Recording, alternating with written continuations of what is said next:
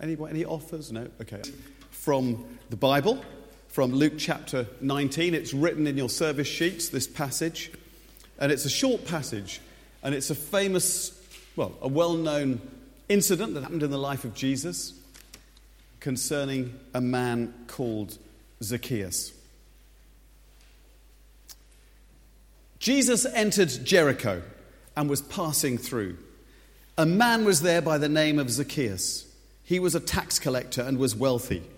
He wanted to see who Jesus was.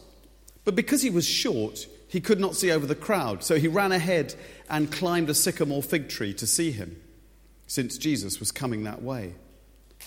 When Jesus reached the spot, he looked up and said to him, Zacchaeus, come down immediately. I must stay at your house today. So he came down at once and welcomed him gladly.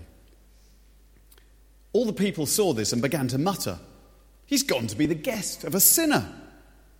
But Zacchaeus stood up and said to the Lord, Look, Lord, here and now I give half of my possessions to the poor, and if I've cheated anybody out of anything, I will pay back four times the amount.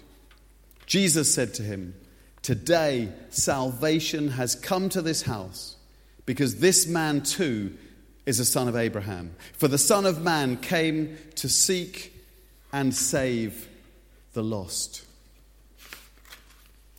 This is the word of the Lord. Thanks be to God. Some people have quite unpopular jobs, don't they? Like traffic wardens. I don't know if there's anyone here who's a traffic warden, but, but don't worry, I, I have huge respect for traffic wardens. It must be one of the most difficult jobs in the world because you're not exactly popular with the general public. But if that's the case, let me tell you that the man in this story, Zacchaeus, he must have been the most unpopular person in his whole town. Because Zacchaeus was a tax collector in first century Roman occupied Israel. And that doesn't mean that he was like the Inland Revenue, who we have, where we do expect to pay taxes because we want to fund our schools and our National Health Service and other public services. No. In Zacchaeus' day, the country of Israel was occupied and ruled by the military might of the Roman Empire, and the local people were forced to pay taxes not to support their social services because they didn't have any, but because but to pay the Romans to keep them rich and happy and to pay for their military exploits. And Zacchaeus, although he was a local person, he was collecting money from the locals and cheating them to boot in order to give it to the hated Roman occupiers. And that made him nothing short of a traitor in their eyes. And he wasn't just any tax collector, he was the chief tax collector. So he would have been the most hated person in town. Now, we have no idea what life was like for Zacchaeus. He was probably quite rich. But was he happy? What was it like to be the most hated person in town? How does his children fare with the other kids at school? Whose parents probably told them to avoid them, or perhaps worse, treat them badly. How did his wife feel when she went down the market and all those eyes would be staring at her with hatred? How safe did they feel at night when they closed their eyes to go to sleep? What did he really think of himself? Did he like himself? Or on the inside, did he feel shame and disgust? Most of us are quite brave face and pretending that everything is all right inside. But many of us are not all right inside. Ships aren't perhaps what we hoped they would have been, or maybe they're completely broken. Our jobs, if we have them, aren't always what they were cracked up to be. That doesn't feel good either. Our self esteem may be very low. We don't feel good enough. We feel the stress of unpaid bills or the huge credit card debt or the landlord who's always on our back after the rent. Maybe we don't really seem to have a purpose in life. Our friends, the people who we thought were friends, might have let us down. We'll never know what Zacchaeus' life was really like. He probably appeared well off and content on the outside, but we don't know what was going on on the inside. And you know, my life was a bit like that many years ago. For most of my life, I was a successful businessman. I had pretty much everything I needed materially. I had a lovely family, nice house, good job, all the material things you could want. But if I'm honest, I wasn't happy. I wasn't content. I was always striving for something, looking for something that would somehow bring ultimate fulfillment, but never knowing what it was. I wasn't a Christian believer in those days. I didn't go to church. I was pretty selfish. I wanted to get a lot out of life, but I wasn't prepared to put that much into it. I didn't really think of others. And I think maybe Zacchaeus was a bit like that. And then one day, Jesus comes to Zacchaeus' hometown of Jericho, and the crowds turn out. Jesus was very popular because he was known to be on the side of the ordinary person, people like you and me. He wasn't impressed by wealth or position or status. Anyway, on this day, Zacchaeus, because he was a small man and he couldn't see Jesus over the head of the crowds, he ran on ahead and he climbed a tree to get a good view. But what he didn't bargain on was what would happen next.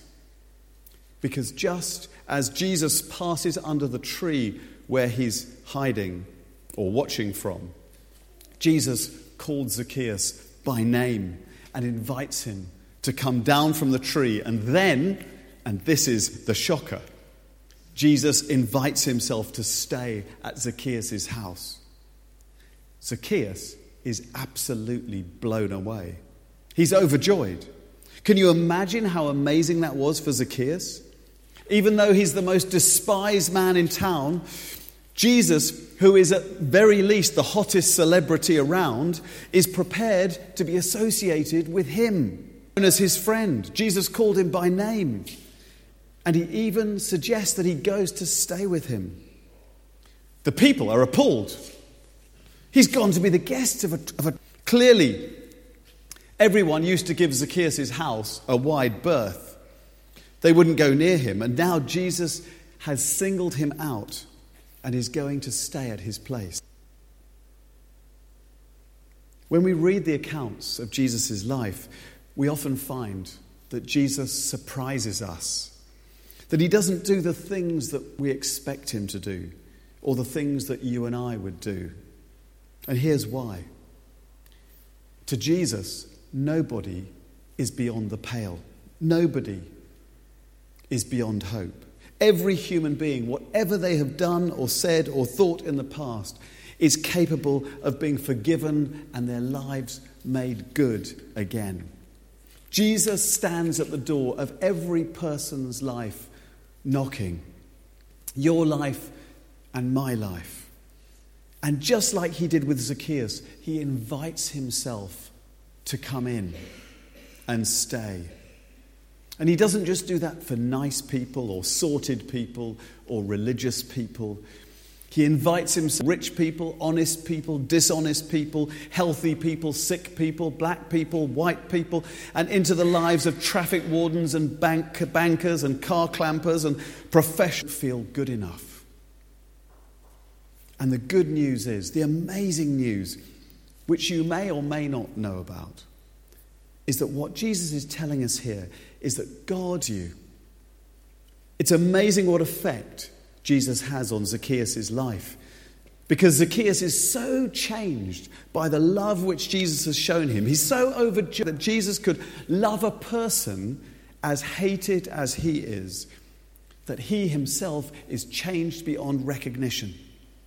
He gives half of everything he owns to the poor. He offers to make it up with every single person that he's ever cheated. Jesus describes this change in Zacchaeus' life as salvation, he says, has come to this house, Zacchaeus has been saved. Saved from a life, an eternal life of hell. His own greed to his community. And the question this story asks of each one of us is do we dare open our hearts to Jesus and allow him to transform those areas of our lives which need attention? Will we dare open our homes, our families, our very lives to the brilliant light of God's love?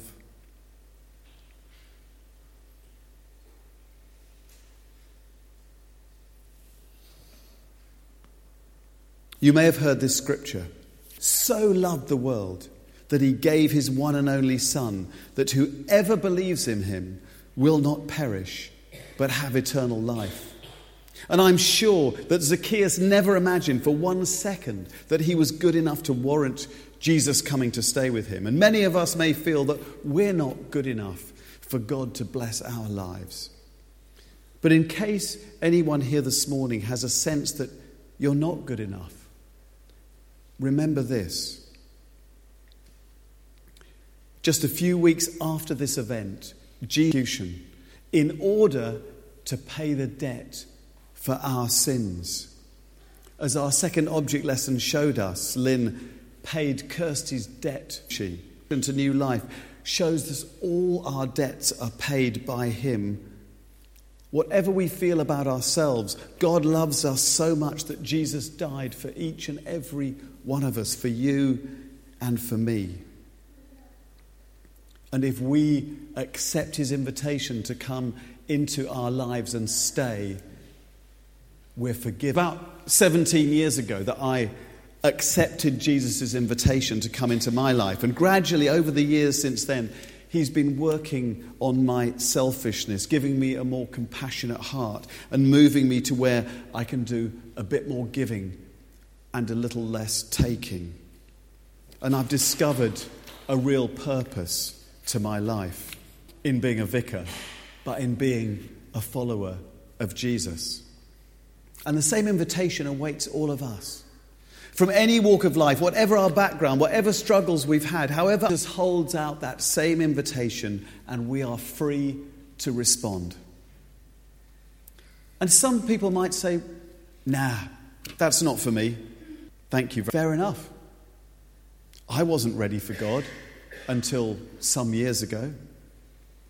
Some of us might say, well, I'm not sure I'm ready for that, but I think I'd like to find out a bit more.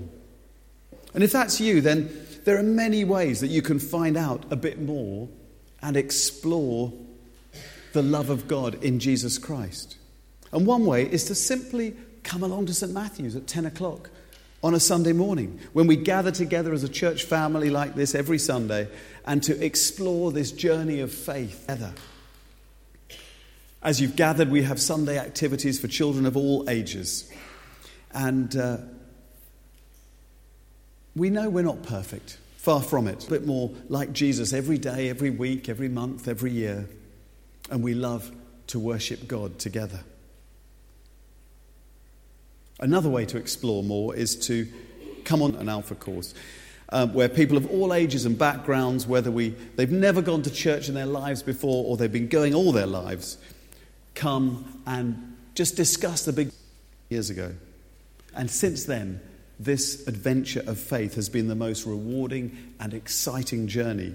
And I invite any of you, if you haven't done so yet, to consider about it so that you can know the same joy that came into Zacchaeus' life that day and came into my life 17 years ago since discovering a God who life in all its fullness. And I'd just like to finish uh, with a prayer. And what I'd like to do is, there might just be, there may not be anyone, but there might just be one person here this morning, perhaps a couple of people here this morning, for whom you've felt something this morning, heard some things that have touched you. You've, you'd like not just to leave it there, but to kind of take a step towards God and towards knowing His love, towards knowing that transformation that came to Zacchaeus' life. And if that's you, I'm going to just pray a prayer now that if you pray this prayer along with me in your heart, just silent, prayer that acknowledges our need for Jesus. It's a prayer that says sorry for, the, for those things that we need to bring to Him, but then says, Thank you for dying on the cross, and then please to come into my life, just as He came into Zacchaeus' life that day. If, if you feel that's a prayer you'd like to pray with me now, that's a great first step. Let's just bow our heads. Let's all bow our heads, close our eyes, and allow anybody, perhaps there's one or two people here this morning who would like to take that first step. That you love me unconditionally. That despite everything in my past, all the things I've thought and said and done, love me just as I am. And Lord, I'm sorry for the things that I know I've done that are wrong. And I'll ask them behind, life to the full without guilt and shame. Please come into my heart, come into my life, so that I can know. Amen. Well, I'm going to ask the music team to come up now.